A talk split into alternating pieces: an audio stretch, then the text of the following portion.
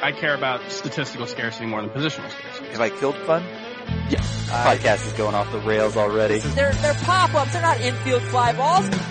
These guys told you look at FIP, not ERA. So wait for Kluber's sale, but pass on Robbie Ray. Hey, real quick, Scott's bummed about the humidor. And pick your milk for breakfast cereal, Mount Rushmore.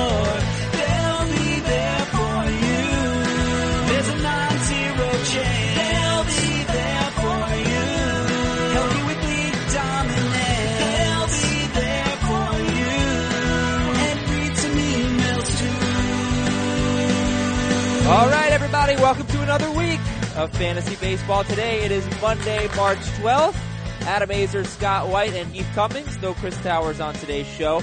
Quick question before we get started. How long do I get to complain about daylight savings time and losing an hour? I feel like I'm going to milk it for a solid week. I think I think it's totally overblown. Maybe it's just because I don't keep a very consistent bedtime, but like I hardly even notice when it happens. Yeah, I, I definitely noticed this morning. See, I was under the impression that we were supposed to start drinking earlier yesterday because of daylight savings time. Apparently, that's not a thing. No. But uh, yeah, I definitely I screwed that one up. And apparently, this may be the last time we ever change the clocks in Florida. So No kidding. yeah, I don't know. How- I don't think that's actually a good thing. But they're talking about permanent daylight savings. It's on the governor's desk, which I believe means that Monday Night Football is going to start at like 9:30 now. I, I think it would be a good thing if everybody did it, but yeah, I don't like having to run that calculation with the with the rest of the country being uh I being an hour behind in the winter months. Yes, I believe in the winter, Florida will be its own time zone now. Okay, that's very if, weird. If it's approved. It kind of makes sense. Yeah. That's very strange. All right, well, anyway, I live in New York, so I don't care about that. So, um, we're going to catch you up on everything you may have missed over the weekend. Jake Arrieta is on the Phillies. Lance Lynn is on the Twins. There are some injury news uh, to tell you about, injury news items to tell you about, and we're going to tell you about the podcast league. So stay tuned for that. Oh, and another way to get involved, we have a bracket challenge that you should participate in. All right, so uh, here is a new segment, cleverly named. Sometimes the names of the segments just roll off the tongue, and this is one of them. Here we go. The most important thing people need to know from over the weekend that they might have missed, but we are on top of because we cover fantasy baseball. what do you think it is, Scott White? Uh, I have a nomination. Uh, do you, but you have something in mind? You're saying? No, I don't. I'm asking Oh, you. okay. What do you think I think people the may have missed? is that we tell people. Okay, Delino DeShields has been named the Rangers leadoff hitter and center fielder, which I think we were all expecting, but also a little hesitant to embrace after the way this played out last spring. But even going beyond that, manager Jeff Banister said he thinks he has the potential for 50 stolen bases. He thinks that's a realistic goal. His exact quote is, I think that's a legitimate goal just based on his previous on-base performances and his speed. We feel he's that type of player. So we were already target, targeting DeShields as like a late round steal source, but that was in the hope he'd give us the 29 steals he gave us last year. If, if it's, if it's 50 or even if Banister's being too optimistic and it's more like 40, um, that could be in, in today's environment a pretty darn valuable player. How much better is Delino DeShields than Cameron Maybin, who's going to start for the Marlins? Well, I I think Maybin's playing time is less assured, and I think his stolen base prowess is less uh, confirmed because I mean he stole a lot last year, but that hasn't been a consistent thing throughout his career, and there's certainly no stated goal from his manager of 50 stolen bases, and Right. he's not as good of a hitter. So, um, I'm moving DeShields up my rankings. I'm keeping Maybin a late rounder. So, uh, is there any reason to draft DeShields if you don't need steals? Like, it, like, how good could he be? I mean, is he is he only draftable because of the steals, or do you think Delino Shields could actually be a good hitter and help If- in other areas? If he actually stays at the top of the lineup all year long and he delivers on his potential as a hitter, I think there's a pretty good chance that he's actually valuable in all formats, maybe even as a third outfielder. I don't think that is the most likely situation, Okay. but it's it's certainly possible. yeah, I was pretty excited about him last year, and Yeah. they never like they never gave him enough of a chance. I think, but but he also didn't do all that well. I mean, this is the guy. His slugging percentage in three seasons is 374, 313, and 367. So, uh, you know, but, But give him some regular bats. Let's see what we can do, Delino DeShields. Get some runs, get some steals. Good stuff, Delino DeShields. How about you, Heath? The most important thing people need to know from over the weekend that they might have missed, but we are on top of because we cover fantasy baseball. Noted good guy uh, was suspended for PEDs. Jorge Bonifacio, Mm. 80 games, and he wasn't particularly exciting for fantasy, but he was good enough last year that I had no reason to think that he wasn't going to be the starting right fielder going into this year. And there was a real crunch with the Royals. We've seen them sign Duda, sign Jon Jay, bring back Moustakas, and all that really did, in my opinion, was really limit the chances for sleepers like Jorge Soler and Hunter Dozier. And now it looks like I can't imagine we're not going to see Soler in right field on a pretty regular basis. He already has four home runs this spring, looking very much like a three true outcomes guy. I think 20 of his 37 plate appearances have ended in a walk, a home run, or a strikeout. He's not going to do a lot for you in points leagues, but in Roto, he could be a very nice source of power. And I wouldn't be surprised if he's a middle of the lineup hitter. So it's Soler really his uh, better value for you, and uh, DeShields for Scott. Guys, just well, not specifically, just you, this is who you named. I know DeShields is, is big for both of you, but um, in a vacuum, who do you think is a better player, DeShields or or Soler, or is it completely 100% category dependent? It's DeShields. Right now. right Soler now, has more yeah, upside. Yeah. Yep. Okay. That's how I'd put it too. You know, I feel like every year the Royals have big spring training numbers. Am I crazy? Do They, are play very Great they're- Park. They, they're professional ball players that come ready to go at them. Do they play in surprise? They do. Yeah. So it's always like when the season starts, surprise, they're not that good. yeah, maybe I'm wrong though, because I'm looking. Well, looking it's not the, exactly always like that. I mean, they've Well, actually been good most. I of the last remember five getting years. faked out in my early years of as a fantasy analyst by like Mark Teahen having a big spring. Um, and that's the one that comes to mind. But I, I feel like that's happened with a few Royals. It didn't really happen last year. I'll say that. I remember Lorenzo Cain was one that, that kind of I remember being like amazing in spring training uh, before he was very good.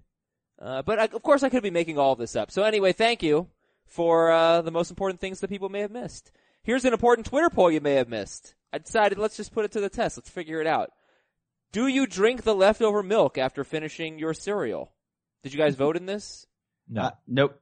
All right, we I had can nearly tell you I didn't do it this morning though. nearly 1,200 votes. 80% said yes, love that milk. And 20% said no, not- gross. Not surprising at all. That's weird. Yeah, it was a little That's disappointing. where where are your manners? I, I, it's obviously not weird. It's socially acceptable. 80% No. of people are doing it. You are No, weird. No. You should never tip a bowl up to your lips. That's gross. Completely and totally wrong. What about the soup? Can you drink the broth in soup? No. Do you do- Absolutely. you do that? Yes, sure. What? Now that's, that's pretty, maybe in the privacy of your own home, but out in a Well, restaurant? yeah, I, I'm not saying I'm doing it at a restaurant. No, but I don't really. I cannot remember ever going to a restaurant and ordering soup. What about like what? do you Oh, like soup's great. When Yeah. the chips are almost gone, do you like tip the bag up to your mouth and pour the little crumblies in? Soup is what you eat on a Sunday when it's kind of chilly outside, or when you don't feel like fixing a lot of meals, so you just make enough for the whole week to have leftovers. Or if you hate salad. You don't go pay twenty dollars for a soup somewhere. No, but if you get the choice of a soup or a salad, like I, I don't like salad, so I go soup, you know? Uh, alright, Scott, did we ever fully discuss you moving Trea Turner up to third overall in Roto? No, we were still in like the position preview mock draft vortex. So Yeah. we didn't we didn't hash it out completely. It was a big you move wanna for you, right? Uh yeah. Yeah, it was it was uh it was a resignation of sorts. I mean, how Um, far up the rankings from, from like what, 10th or so to third in Roto? Yeah. Yeah, and Roto. Not I didn't really I didn't move them in head to head, but Points, you mean. Um, right, in points. Yeah, so I mean, it, it was basically just coming to grips with the idea. It, it was mostly uh, preparing for auctions that kind of revealed it to me. Just like I, I valued him more than my rankings was saying were saying I valued him. It just like I'd, I'd start planning an auction strategy around Trea Turner, and it's like if I feel like he's that pivotal for my roto teams, I should probably rank him where everybody else ranks him. And if we're going full disclosure, I mean it's it's always a little tough because you're putting your rankings together in like November or what it is. We're obviously completely blindfolded to what everybody else is thinking. And it's a big project that takes weeks to do. And so it's, it's when you see something like that where like it, it's going to it's going to take a lot of work to correct. Basically, it's it's easy to want to stand by your original thinking. Um, I get I don't want to say just out of sheer laziness, but there there is probably some of that aspect to it. Just okay, if if I thought this on my own, then I shouldn't let everybody else's input change my mind. And plus, it's going to take a lot of work to fix anyway. But you know, eventually it just became too hard to defend, and so I moved it. All right, so Trea Turner is third in Roto for Scott. He's second in Roto for Heath. And in ADP, he's fourth in Roto. It's Trout, Altuve, Arenado, and Trea Turner. And, you know, it might be hypothetical right now, but for me, it's actually, it's legit. I know I have the third pick in a Roto or head-to-head categories league. I, I don't remember the format. And it's actually 14 teams. I know I have the third pick and I don't know who I'm going to take. I still think I want to take Arenado. I think he's like he's going to be better. I would think in definitely three. I would Well. guess I would probably give runs to to Turner. Yeah, I think it's really two. I, I think it's a close call on batting average too.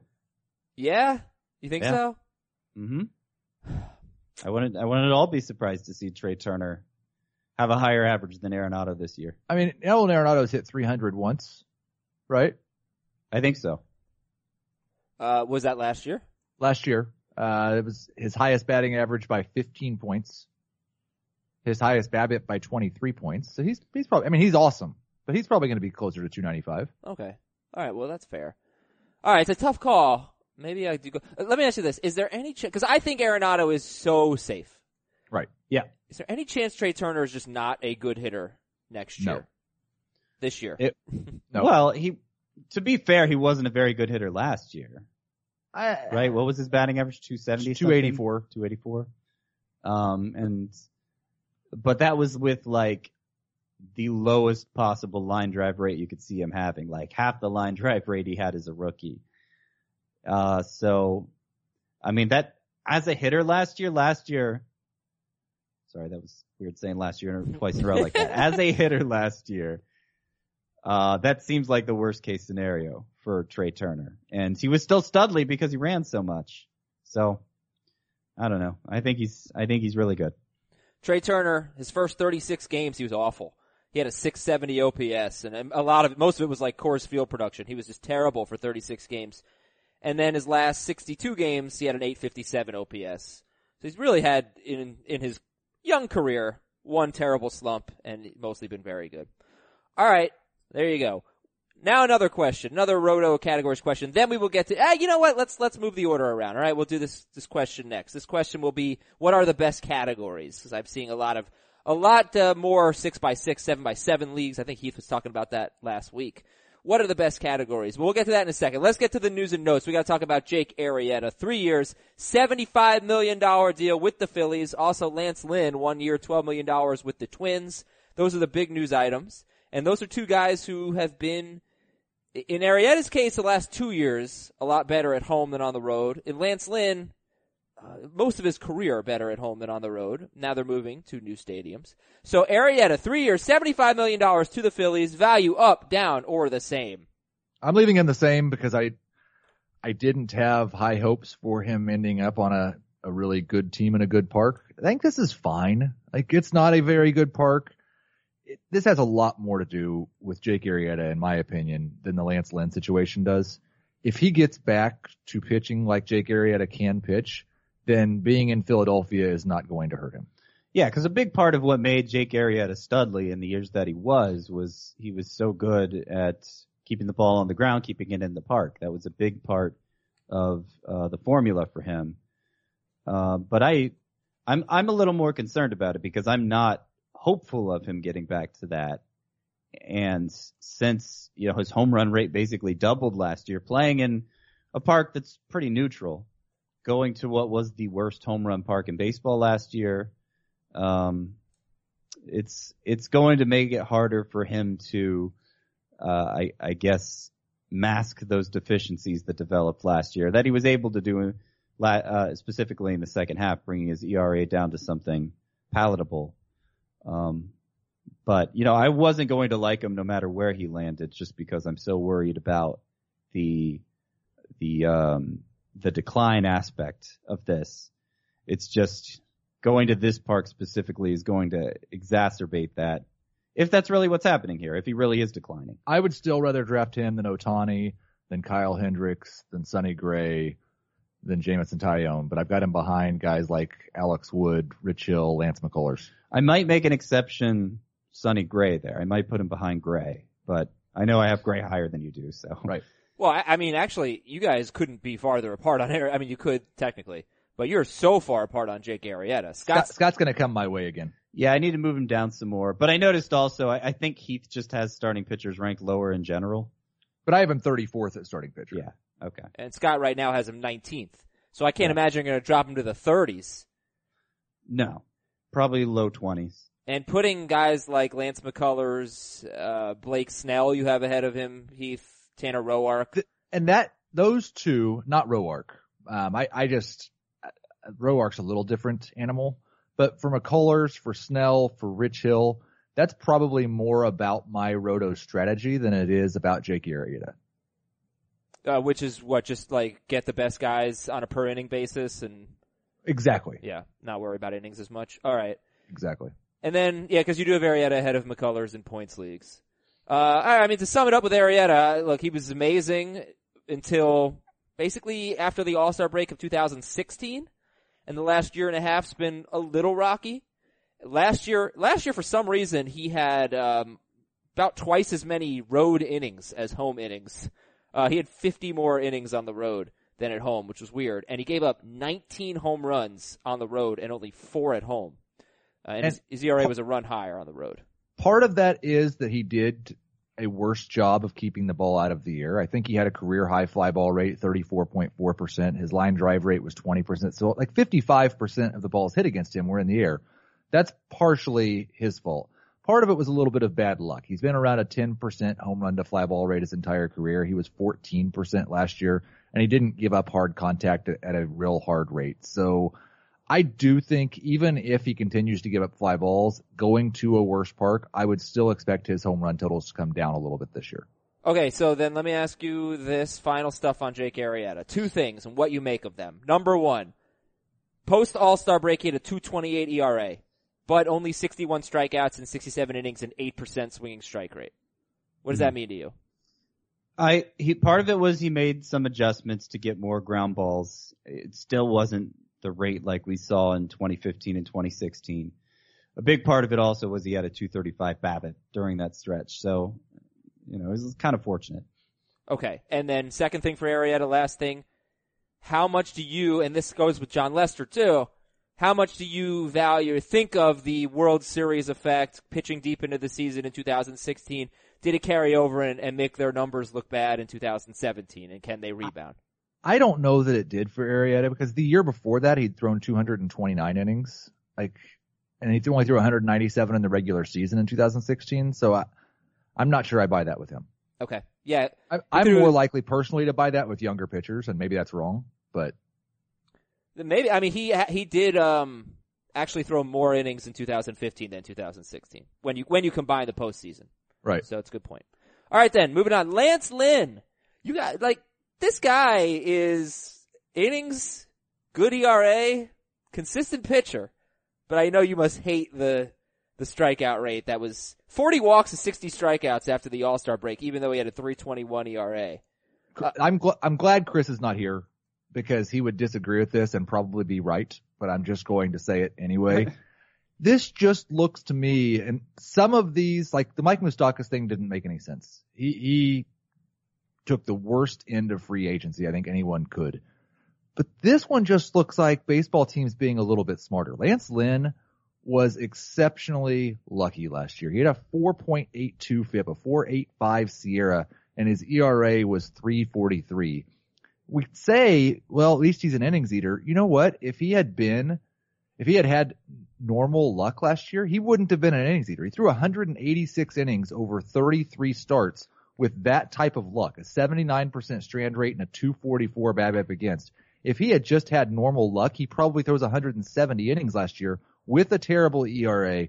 I want no part of Lance Lynn. I, I guess I'm going to take the positive side of this. Like, you can you're going to pay a lot less for Lance Lynn than Jake Arrieta on draft day, and it wouldn't surprise me if they give you similar numbers. Yeah, last year, if you're just if you're just assessing Lynn on last year, it does certainly look like he overachieved, but it was first year back from Tommy John surgery, and for most of his career, like yes, he's he's always out oh, he's always outperformed his FIP, but like the FIP was usually in the low to mid threes. It's like, weird. It wasn't.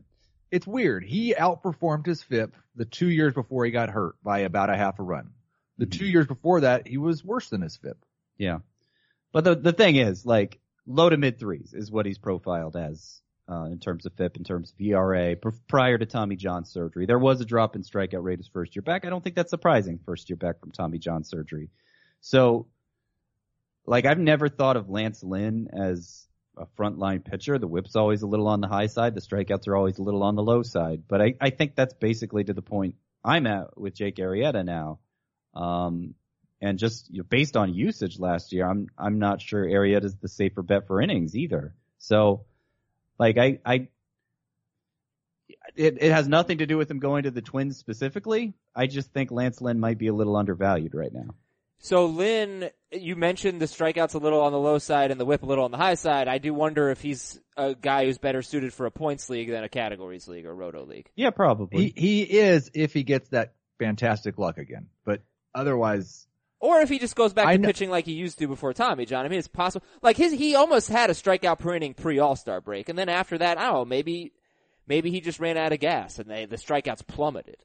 I know you hate it when I do this, but I am going to say Steamer has him projected for a 4.95 ERA.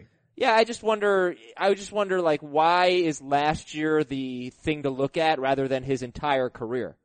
You know? I you can blend his entire career and say he's going to be better. Maybe he has a 4 ERA. I don't I don't see and and to like cause cause I was cause I'm basically assessing Jake Arrieta very negatively based on just what he did last year and I'm assess I'm, I'm giving a positive spin to Lance Lynn um kind of excusing what he did last seems year. Seems inconsistent as Chris It does Towers seem would say. it does seem inconsistent, but you know you know what makes it easy to justify the price difference. Like Right.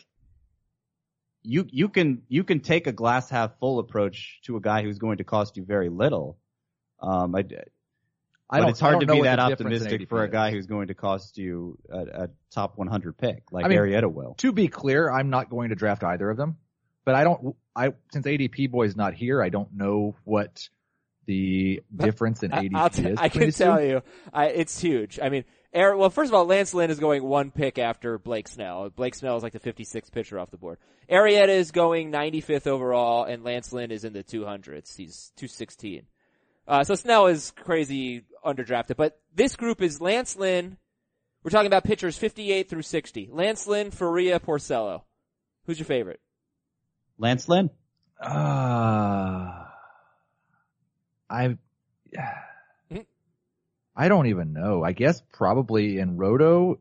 No, I'm just gonna stick with Porcello. Okay. I, you know what? I said Lance Lynn a little too quickly because I know I have Faria ranked the highest of three. Faria's had a really rough spring. Yes, he's on my spring losers list. He's been terrible. Yikes. Um, so that's something to keep an eye on. and, and maybe sure. it means nothing, but for a guy with as little as experience as he has, um, and and for the you know the Rays are attempting something a little different with their starting rotation, which is another hurdle for him to clear. Yeah, I'm a, I'm a little worried about Jacob Faria. Uh, Faria has numbers that are hard to believe. Like the the the sixteen sixty two ERA is one thing, but five walks, no strikeouts in four and a third. That's hard to believe. So that far. seems bad. That's pretty bad. Um, all right. So anyway, I think that pretty much concludes it on Lynn. But it's probably a Park downgrade, right? Because and he is a guy who's been a lot better at It's, home. it, it is a slight park downgrade. Yes. Okay. More news. Robinson Cano Cano is going to have an MRI on his hamstring, but he doesn't think it's serious, and we'll keep an eye on it. Ryan Braun hates first base. uh, it- that doesn't look like a great option right now, putting him at first base. Bad news for Domingo Santana. Hope somebody steps up and makes the Brewers an offer. Or is it just bad news for Ryan Braun? Like, could they just go with Santana over Braun? I'd I- be surprised. I, I don't think that will happen in April on opening day, Right. but I think there is a very good chance that he plays more than Ryan Braun this year. Right. Yeah, I mean, between Braun and Cain, you do have two pretty injury-prone players in the outfield. Uh, Jorge Bonifacio suspended 80 games for PEDs. Heath talked about that. White Sox outfielder Luis Robert, if that's how you pronounce it, will miss about 10 weeks with a sprained ligament in his thumb. Evan Longoria has a sore ankle. Corey Knebel has a tweaked knee. Kenley Jansen had hamstring tightness. So those just very day to day for now. How about Jonathan Lucroy to the A's guys? Uh, what do you think about that? I'm glad he has a team. Yeah. And, and probably, and, you know, a, a number one role, which I wasn't even sure he was going to have as late as this was dragging on.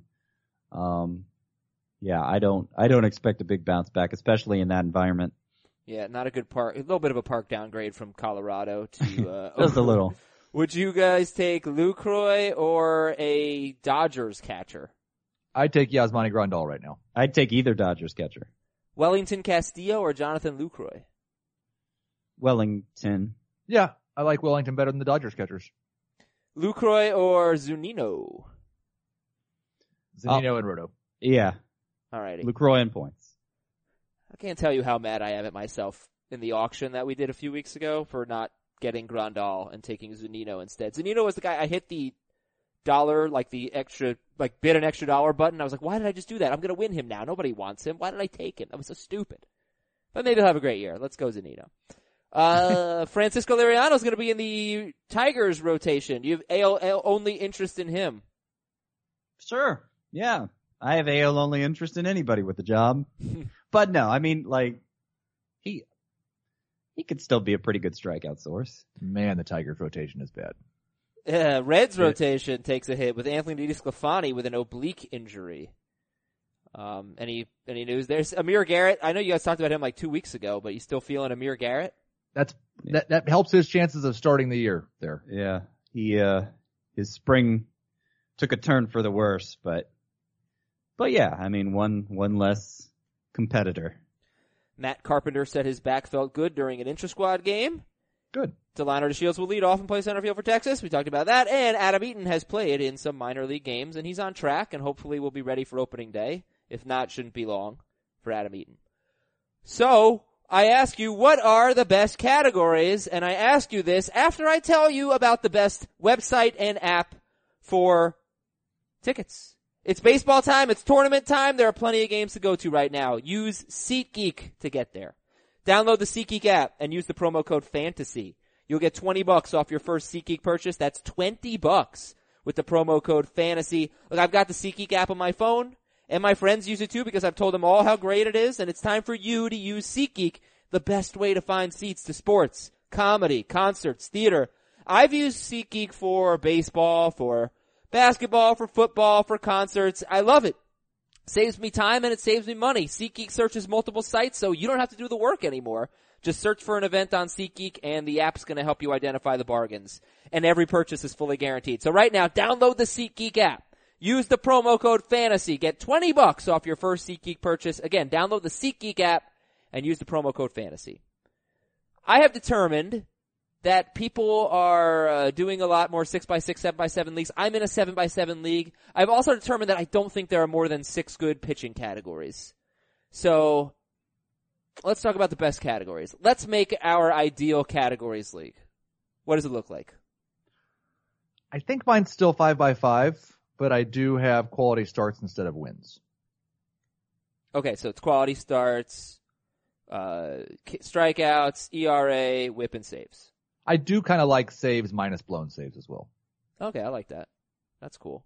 That's five by five. Now, some you want to put whip in there? You want to put wins in, in there? Sure. You want to put holds in there? That's fine. Is it? I mean, I don't want to do it. You want to do holds plus saves? That's fine. What I don't like seeing is another pitching ratio stat. Because K per nine pisses me off. I hate K per nine. And now I'm playing in a K per nine league and I want to stab it. I hate K per nine. Well, first off, it should be K percentage and not K per nine. Oh, really, Chris? K percentage. well, K percentage is much better. K per nine, you're getting rewarded for giving up, for facing more batters. Actually, that's fine. That's a good point. I, well, I hate K percentage. Yes, if you're facing that many more batters, though, nobody's going to want you for your ERA and WHIP. They may want you for your K per nine. No. No. I, I, there, there are pitchers like Danny Salazar a couple of years ago, Carlos Rodon, have greatly benefited from it, and they can give you a league average ERA at the same time. Scott, what do you think about pitching categories? What would be your preference? I mean, I'm I'm kind of a traditionalist about these things. Like, I I totally understand wins are kind of a dumb stat in terms of evaluating players. Oh, this pitcher had this many wins, so he must be a good pitcher. This one didn't, so he's bad. Like, I get that. I do kind of like the strategy of trying to figure out where I can find wins. Like, to me, that's a fun exercise. It's also kind of a frustrating exercise, but that's part of what makes it fun. So I, I want to stick with wins. And honestly, on the hitting end, are we are we talking? Are we just sticking to pitcher stats now, or can we talk about? Uh, let's wrap up pitcher stats because Okay. the quality starts a little bit more interesting since starting pitchers don't go that deep into games anymore. Yeah, Uh, it's become there's become a greater differenti- differentiation there between the good and the bad pitchers than there used to be, which makes it more defensible. And you Uh, also have brought up innings as an extra stat, which is fun. Yeah, yeah. I, The problem with that is you really, and uh, you can do this. I'm not, I, I am not somebody that says one way is good and the other way is bad. I like playing with lots of different rules. But the problem with adding win innings or having wins and quality starts is you just eliminate the relief pitcher strategy. That is one strategy that's gone. Yeah, that's, that's a good point. well, I mean, wins relief pitchers. You weren't if you if you went heavy on relief pitchers, you weren't going to do very well in wins either. Right, but if you're adding a sixth category and it's a starting Oh, it's a pitcher only category, Yeah, I okay. I was I had always presented innings as a replacement for wins, but um but yeah, I'm not sure like that's just such a volume stat. Like uh, Oh, as a replacement, all it is. replacement That's all for it's measuring is volume. So Yeah. and I just wonder in leagues that are not set up carefully like you, you know, daily daily lineups with daily transactions, just how exploitable is that category going to be? Just throwing in whatever crap starter is starting that night. Um, I I haven't vetted this, so I don't I can't get fully behind it. Like if if I were to actually experience a league with innings instead of wins, I might decide it's a disaster. It's just it's hard for me to foresee all the potential pitfalls there. So Heath and I, I think, are on the quality starts, strikeouts, ERA, WHIP, saves five by five. Uh, Scott, well, let's just say five. We'll get into hitting. Scott is the same five, except he prefers wins to quality starts. And then, like, if you add holds, like, if you add holds and innings, does that kind of balance it out? that balances it out. If I'm going to count holds, I kind of would rather just do saves plus holds. Okay. And keep it at five, but All right. Fair enough. All right. So then hitting. Scott, what are, what are your favorite hitting categories? My favorite are the traditional ones. I, I Don't can change understand. anything, I can understand though, um, wanting to do on base percentage instead of batting average. I think I think that's a better measurement, and it takes into account more of the things a hitter does well. So, uh, I guess, I guess that means I'm in favor of the Tout Wars setup, which is the traditional five on each side, except replacing batting average with on base percentage. Um, I'm fine just sticking with batting average, but I'm I'm fine going on base percentage too. Yeah, I feel the same way. yeah, I, I greatly prefer on base percentage to batting average. Uh, yeah, I don't know about great because I feel like walks are, are lame. So, Right. yeah, I, I understandable. like put the bat on the ball. People swing the bat. Oh gosh. No, nah, walks is going to hit, right? Whatever. But, um, I, yeah, I'm down for that. Five by five with OBP and quality starts or batting average with whatever. But if you want to add some categories, I guess people want to get away from five by five. Here's one thing I, I kind of want to stress. I don't think you need to have an even amount of, of pitching and hitting stat categories. I agree. And everybody, you know, some people are kind of obsessed with that. We've got to be seven by seven, six by six, whatever. No, like do seven by six if you want. And I'm going to propose that to the league I'm in because we're just K per nine is driving me crazy. Like I don't want that. I don't want that at all. Um, maybe I'm Well, being ta- selfish, but we don't need seven pitching categories. Like do seven by six. Who cares? Big deal.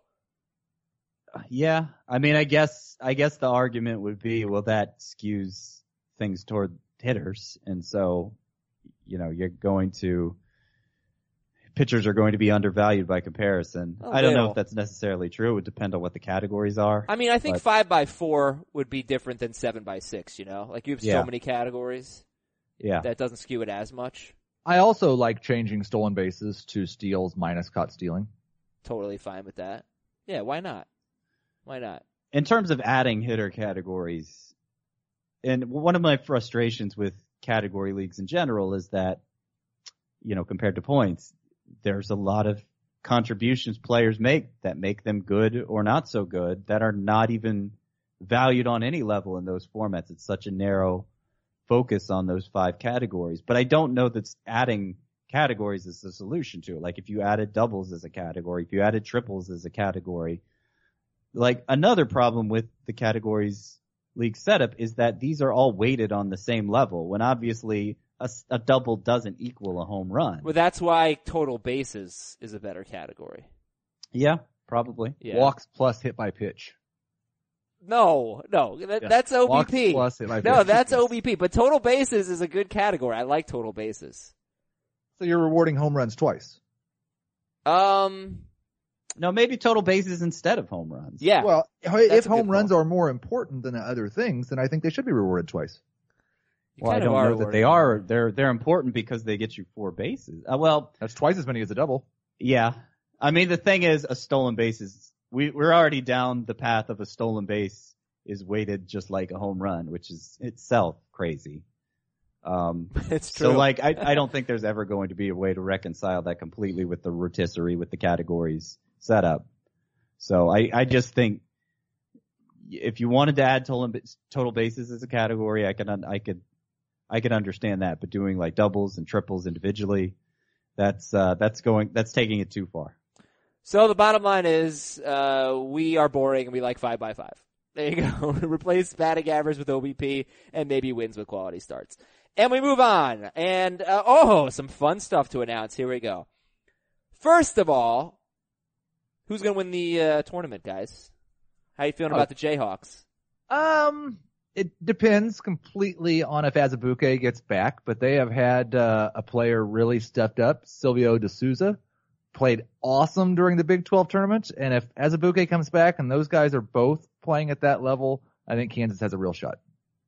Okay. Yeah, I, sure. I think, uh, I think Villanova's gonna win.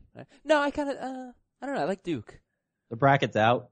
The bracket's It's out, of course. I can make a, I can set up a bracket. not only can you, you have to because last year, last year we had more than 1400 listeners join us in a bracket challenge and the winner, now unfortunately it's, it has to be the winner after the second weekend, um, right before the podcast league draft. The winner, whoever has the most points is in the podcast league. So that's one way in. I will reserve a podcast league spot for whoever is leading the bracket challenge at that point. Who won it last year? I don't remember. They, When is uh, our draft? Our draft is Monday, March 26th. It's two weeks from today. So they are going to get just a little bit less than 24 hours notice that they are in the league. Yeah, but, but if they're listening, they know that they're in, that they're in if they are in first place. Okay. Hey, we, we did it last year and it worked. So here's our podcast league information. First of all, about the bracket challenge, follow me on Twitter at Adam Aizer, A-I-Z-E-R. I will tweet out links to it. You can follow along there. Um, you can email if you need to fantasybaseball at cbsi.com and I will send you a link to it. I'll create it at some point today. So uh, again, at Adam Aizer, A-I-Z-E-R, and fantasybaseball at cbsi.com if you need a link to the bracket challenge. But join it and uh, standard rules after. I guess it's heading into the final four. It's going to be like after the elite eight. Whoever has the most points is in the podcast league. I'll have to break any ties by myself. But the podcast league, the points league, our draft will be Monday, March 26th, 8 p.m. Eastern. Monday, March 26th, 8 p.m. Eastern. 12 team points league. We already have one participant for that.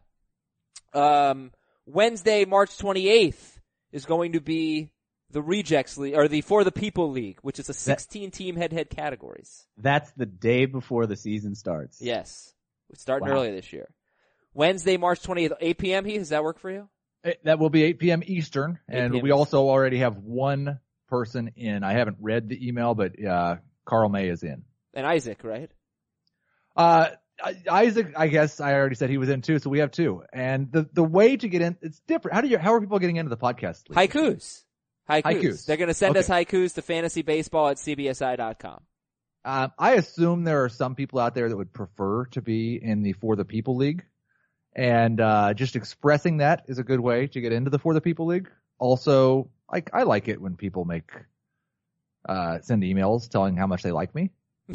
Um, so that might help you as well. Or if you come up with a clever rule that we could add, the For the People podcast league is always looking to evolve as a league. If you can come up with a c- clever rule that will further make Scott White pull his hair out, that may get you in as well. All right, so Scott and I will share a team, I believe. Heath and Chris will share a team, and we'll have 12 spots for listeners for the for the People League, which is Wednesday, March 28th at 8 p.m. That's the draft. Monday, March 26th at 8 14 p.m. spots for listeners, right? My bad, yeah, 14. Yeah. Monday, March 26th at 8 p.m. Uh, is the podcast points league, 12 team head to head points. And okay, if you cannot make that time, please do not apply. If you can make that time, please apply by submitting your haiku. And a haiku is three sentences, five syllables, seven syllables, five syllables. Here are two examples. Haiku number one. Adam, Scott, Heath, Chris. What do they have in common? Fantasy baseball. That's number one. That's pretty good, right? Number two.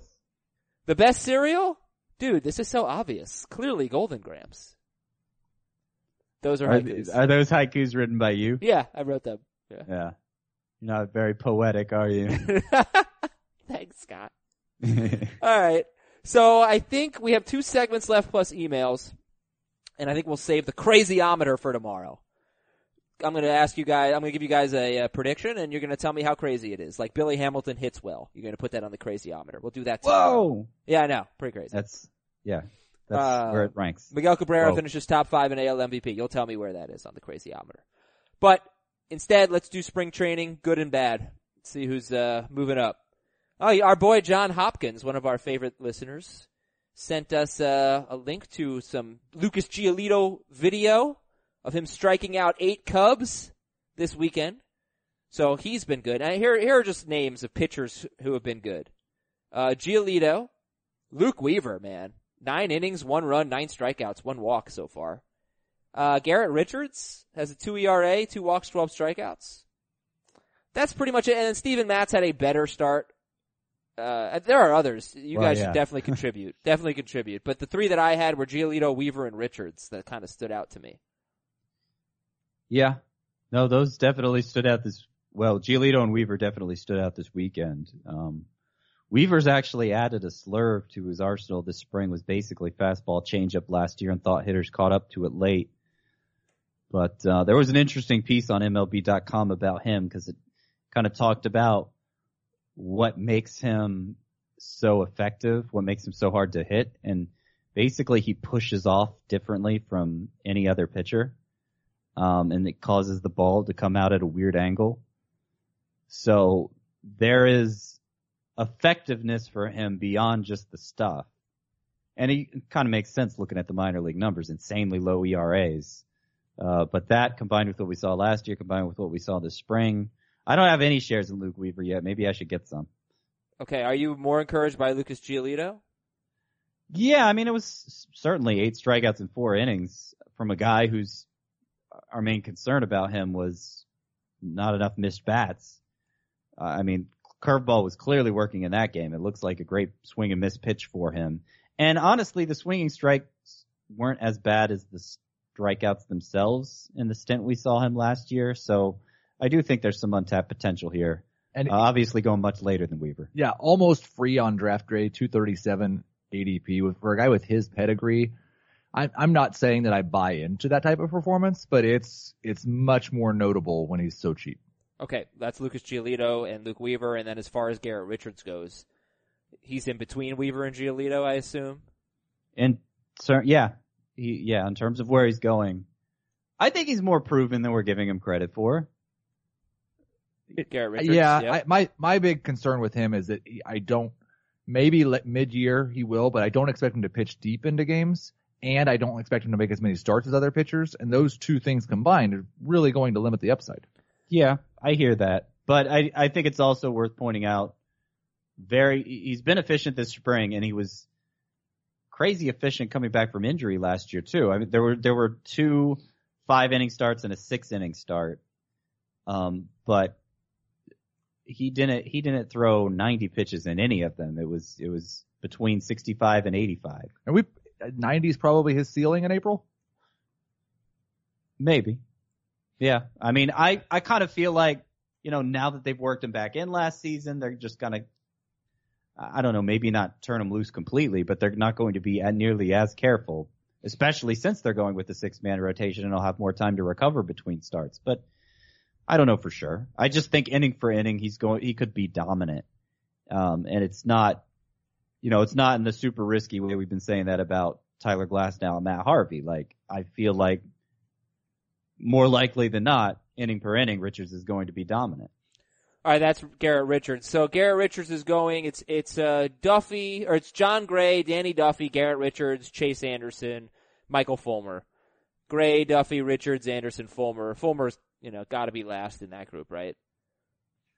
Yeah, though I mean it was it was good to see him come out and pitch well his first start after having that nerve transplant surgery, which I think was the same one Matt's had, and uh, he did not come out looking good. So, yeah, I mean Fulmer, I, I've I've never been a big Fulmer guy because the strikeout rates have been low, but he's gotten good results with it. But as far as Richards goes, would you take him ahead of Jon Gray or Danny Duffy? No. Um, no, I don't. I don't think so. Like I'd be more likely to draft him than either of those guys. Certainly Gray, but it, it has to be later. All right, then let's go through these hitters. Uh, quick thoughts: Francisco Mejia, Indians catcher, batting 421 with two home runs. I just don't. He's not going to start the year in the majors. So I mean, there's it's exciting in a two catcher league if you just want to punt one of your catchers at the start of the year, but it, it may take until the middle of May or June before you see him. Okay. Uh, Ronald Acuna, talk about him again. 419 batting average, four steals, four walks, seven strikeouts. Great spring for him. Yeah, I think what people are really sleeping on is the steals potential, and I mean he's demonstrated it this spring. That's as scarce as that category is. He's probably worth drafting. You, you may not need to, but he's probably worth drafting in the top ten rounds just for that. Are you moving him up again this week, Scott? I'll have to look at it again. It's, I've moved him up quite a bit already. He's, in, I think, 30th for me. This is Ron- it was Ronald Acuna we're talking about. Hey, I have a Yeah. random question. I want to go back to like five minutes into the podcast. Um, Sure. If I want to take Nolan Arenado instead of Trea Turner third overall, what if Uh-huh. I just reach like very early for Delino DeShields, like round twelve, like where I know I'm absolutely going to get him, just for the steals. I don't think that's a reach in Roto. Okay, fine. Then I take him in round ten just to make sure I get Delino DeShields, and now I have Arenado into Shields to cover Have- myself. Have you seen DeShields go as early as round 12? Because I'm just saying I don't think it's a reach based on value. okay, I mean, So I'm back I'm, on al- round I'm always of the mindset you want to squeeze as much value as you can out of everything. So like the last point before I think somebody else is going to take him, that's where I want to take him. So I just philosophically, I can't, I can't subscribe to that. Um, The outfielders being drafted in rounds 10 and 11 are Eddie Rosario, Ian Desmond, Ender Inciarte, Adam Jones. I, Yeah. I don't, Seems Yeah. normal. It seems fine to take. To yeah, take I don't want to take a chance if I need steals. I don't want to take a chance on missing DeShields and take one of those guys. and who knows? Maybe with this news, DeShields will ADP will shoot way up. I I don't know, but But you know what I'm saying? Like, Like, if I if I make I- sure I get DeShields, and th- uh, what like could I just take Arenado and not Trea Turner? I don't think it's. I don't think it's exactly the same. Like I, I could totally see how that would work out just fine for you. Uh, but a lot of things I wouldn't do might work out fine for people. It's a lot of things nobody would think to do are going to work out great. It's, it's just, it's not like, I think you have to put yourself in the best, in the position to have the best team possible. And I, I think intentionally overpaying for somebody by several rounds doesn't, doesn't accomplish that. Okay.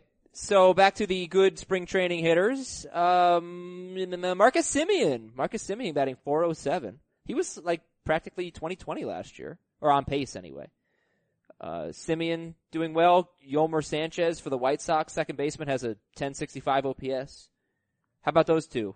I'm, I'm assuming Semien's the only one that matters there. Yeah, I don't have much interest in Yolmer. All right. Uh, Yeah. Is, is Semien a good middle infield option? He's fine. Yeah, he's he's kind of the the way he gets pushed out is kind of uh, it kind of speaks to the way depth's increased at the middle infield spots this year because he was, you know, he's above average on a per game basis last year. I don't know that like a spring without any home runs or steals. I don't know that that's catching my eye the way it caught yours, especially for a player who I see is more or less established. Yeah. But True.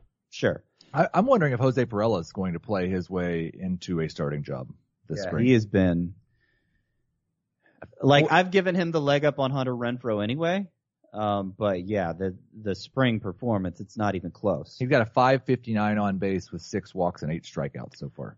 And what's interesting is he's played some second base too, and they don't really have a good option there. Okay. Padres.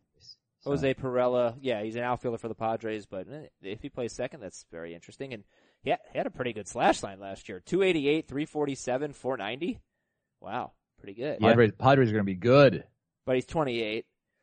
Uh, yeah, he was one of those young. hitters who kept hitting well in the minors, and nobody wanted to give him a job. And it takes winding up with a team as, uh, with with so little to offer as the Padres for that guy to break through sometimes. And that seems to have been what happened last year for Pirela. I don't know why, as well as he hit for them down the stretch, I don't know why they shy away from that.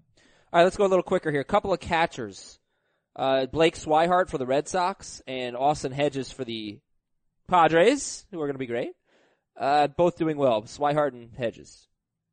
And it wasn't too long ago that we thought Blake Swihart might be a high average hitter and a, and a, a good bat or decent bat. But the, apparent- the thing, only thing I've seen about Swihart is that a lot of teams are trying to trade for him. Yeah, with the Red Sox, it seems like he's going to have to play a super duper utility role where he's, you know, catchers among the positions he'd be playing. Um, and it's not, it's not for sure they're going to, he's, it's not for sure they're going to be confident enough at his defense at other spots to want to go with that. And he's out of options. So it, it may be that he winds up with another team. And that would probably be the best thing for him because it just doesn't seem like the Red Sox are going to be able to make the time for him behind the plate. Well, Swihart and Hedges, are either of them worth drafting? Um, Hedges certainly in a two catcher league. Swihart, I think, is a little outside of that, at least as things stand right now. How about Colorado first baseman Ryan McMahon? He's having a really nice spring with uh, 366 batting average, one walk, five strikeouts. He does have five doubles. And in 2017 at Double A, he had a 926 OPS, even better at Triple A in the PCL. McMahon, uh, I mean, nobody talks about him. Heath, he was your sleeper in the first base preview. Yeah, and I will probably move him up again this week. Every week they go without signing Mark Reynolds. Makes me feel a little bit better. The Carlos Gonzalez signing doesn't help McMahon, but if he hits like this, it doesn't matter.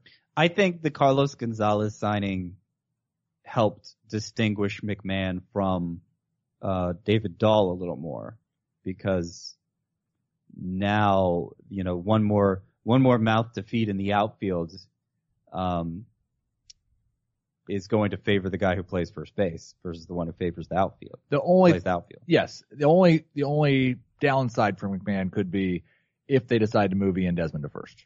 Or Pro, or Parra.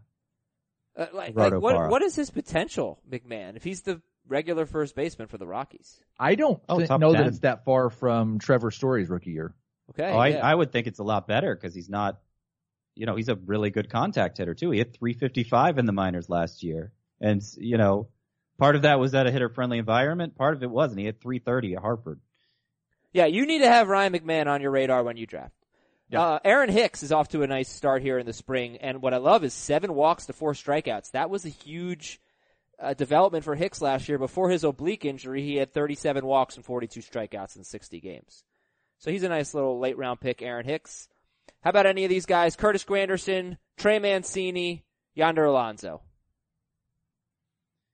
Yeah, not spring numbers aren't doing much for me for any of them. Uh. Mancini is a guy that I think that maybe CBS is lower on than the rest of the industry. When it seems like he gets drafted when we do uh, industry mocks a lot higher than he does when it's mostly just CBS guys. And he was pretty awesome last year, so he's probably somebody that deserves a little bit more credit than he's getting. I want to mention a pitcher who wasn't in your group, Adam. Sure. Marco Estrada has had a great spring, and I think he's a big bounce back candidate because he realized this offseason from watching some video. He was tipping his change up last year, slowing his arm down visibly, and like the changeup is the key to everything because his fastball's high 80s, you know. Yeah. I thought you were going to say he found his lucky horseshoe. He was going to get back to his 220 BABIP. Um, maybe, maybe. I mean, as as as extreme of a fly ball pitcher as he is when he's on, um, Yeah, I think he's gonna have a big bounce. I I think there's the potential for a big bounce back here, and like nobody's paying anything for him. I, I will fully admit that I'm biased against Marco Estrada. He's basically like his last four years, his FIP has been 488, 440, 415, 461. I think last year he just had an unlucky year and he should bounce back, but maybe to a low fours ERA. And bad spring training players. Shohei Ohtani did not have a good start against Milwaukee, an inning and two thirds. Uh, I think I might have the wrong line for him, but it wasn't good. So Ohtani, Paxton, Faria, Jon Gray. Those are four pitchers who were off to bad starts. Ohtani, Paxton, Faria, and Jon Gray. Paxton and Faria have been terrible. Um, anything concern you guys there?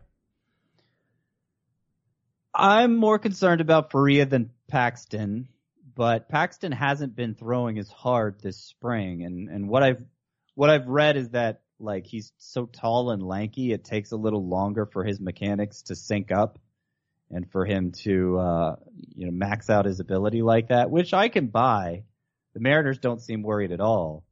Um, it's just hard for me not to worry a little when a guy who uh, what broke through because he started throwing 100 is throwing like 93, 94 instead. Yeah, Paxton said that he's. I think he said like he's where he usually is at this point. I don't know if that's true or not, but uh, that okay. That's something. I, I can I can keep an eye buy it. It's just hard like when you're when you're drafting Paxton as your sneaky number two. It's hard to look and see uh, he's not throwing as hard this spring. You know that that's it. It does plant this little seed of doubt in your minds that maybe you should just ignore, but it's one of those situations where probably the person who's not paying any attention to spring training is a little better off. Um, I think I just came up with a haiku for my feelings on Ohtani. Oh, And so okay. you can laugh at how I got the syllables wrong, just trying to do this on the fly. Okay. Ohtani? Nope, none. More like no Tani for me. Fade the angel staff. Fade the more like no Tani for me. Oh, nice, nice. Thank- See, I think thank you you. got it. You nailed it. Thank you. Um, and then there's uh, Gleyber Torres having a crappy spring. I don't think he's going to be the starting second baseman. No, I don't think he is either. Out But will camp. uh what's that guy's name? Tyler Miguel Wade. Andujar be the Oh. starting third baseman with Drury because because Andujar's had a good spring. Andujar's had a great spring. I, you talked about it uh, the show I wasn't on. It's really Andujar's defense that concerns them. Yep. Uh, but man, he, he can hit. Uh, yeah, I, I I don't know. I feel like it's going to be uh, Tyler Wade at second and Drury at third to start the season. Probably.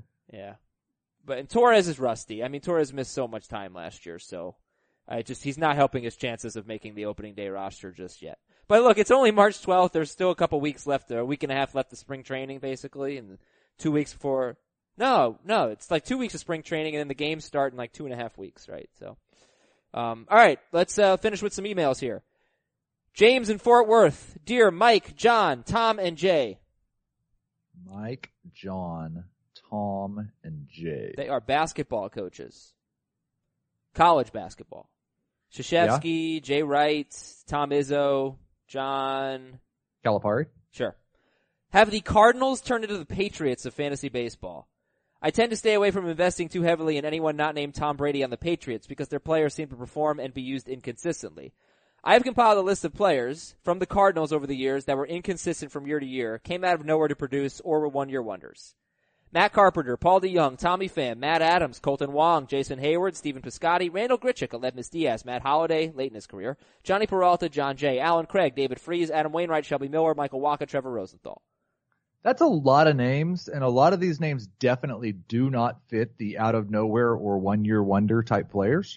No, I didn't think he meant that all of them were like that. I think that was they were separate categories. Those were just random Cardinals that some of them had been one year wonders. Some have been out of nowhere. Some have been one year wonders. Some have been inconsistent. I think the point was like you could never, ex- never rely on your expectations for Cardinals players. I no, I don't think that's true. Okay, we're not buying it. Thank you. It was a fun email though, James. Thank you. I do. uh, The one thing I would say is I think that they do have a, a little short history here building of guys they bring from out of nowhere from the minor leagues that just disappear after one year. All right, we'll see what happens with Mr. DeJong.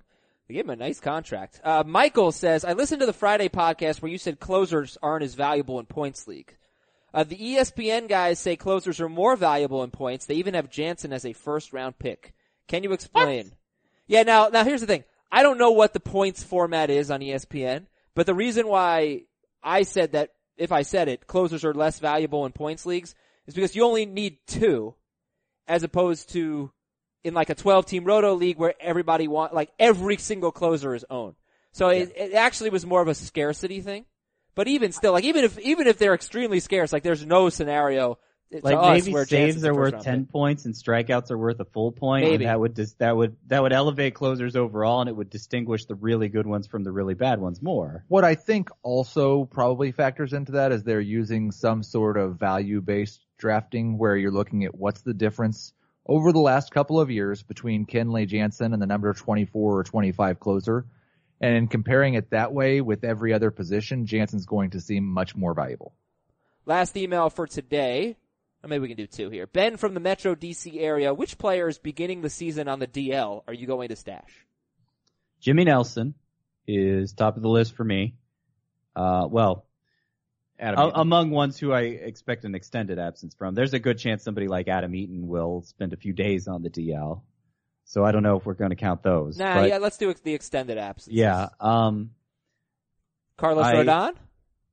yeah, probably. yeah, he's, he's last round, same as Salazar. Michael Conforto, I think, is a little higher than Uh, him. yeah, yeah. Um, Maybe Ervin Santana in a points league, but I'm Yeah. not doing it in Yeah, roto. yeah. yeah, yeah, that might be. I mean, I I'm starting to wonder if Daniel Murphy isn't going to miss extended time, but I know we haven't been drafting him. I, I know most people aren't approaching him that way. They're approaching him more like Eaton. Right. I, I, I don't know if they should. Um, so Pedroia? He I'll made just some- throw him in. Is Murphy made some progress over the weekend though, right? What do you do? I will look. Uh, I didn't- I Pedroia, didn't no. I am not drafting Pedroia. I'm not sure I would be drafting Pedroia if he was healthy to start the year. Right. All right then. And then finally, Tom in Massachusetts. Greetings, non-zero chance. I have an interesting question regarding my AL only auction. Nine teams, traditional roto. Our draft is on the 31st of March, which is the third day of the MLB season. Boo. What would you pay most attention to that isn't just small sample noise? On the third day of the season, when only two pitchers at most have pitched for these teams, uh, Uh, maybe, not a, maybe not a like, lot to take from that. Maybe like where a guy's hitting in a lineup or something. I was going to say batting order might be. Yeah, batting Maybe, order. but that maybe. that changes from day to day for a lot of these teams too. yeah, um, but like if DJ LeMahieu was leading off for the Rockies or something, It, we- I I read from the Rockies beat writer, the MLB.com Rockies beat writer, that uh, the CarGo signing probably means Blackmon's leading off again. Okay, good. Because I don't want to have to draft DJ LeMahieu. uh, all right, cool, guys. Thank you. Good show. Fun show. Thank you all uh, for your emails. Fantasybaseball at cbsi.com. Looking forward to your podcast league entries. Get into our bracket challenge. And we got the crazyometer tomorrow on Tuesday's show. See ya.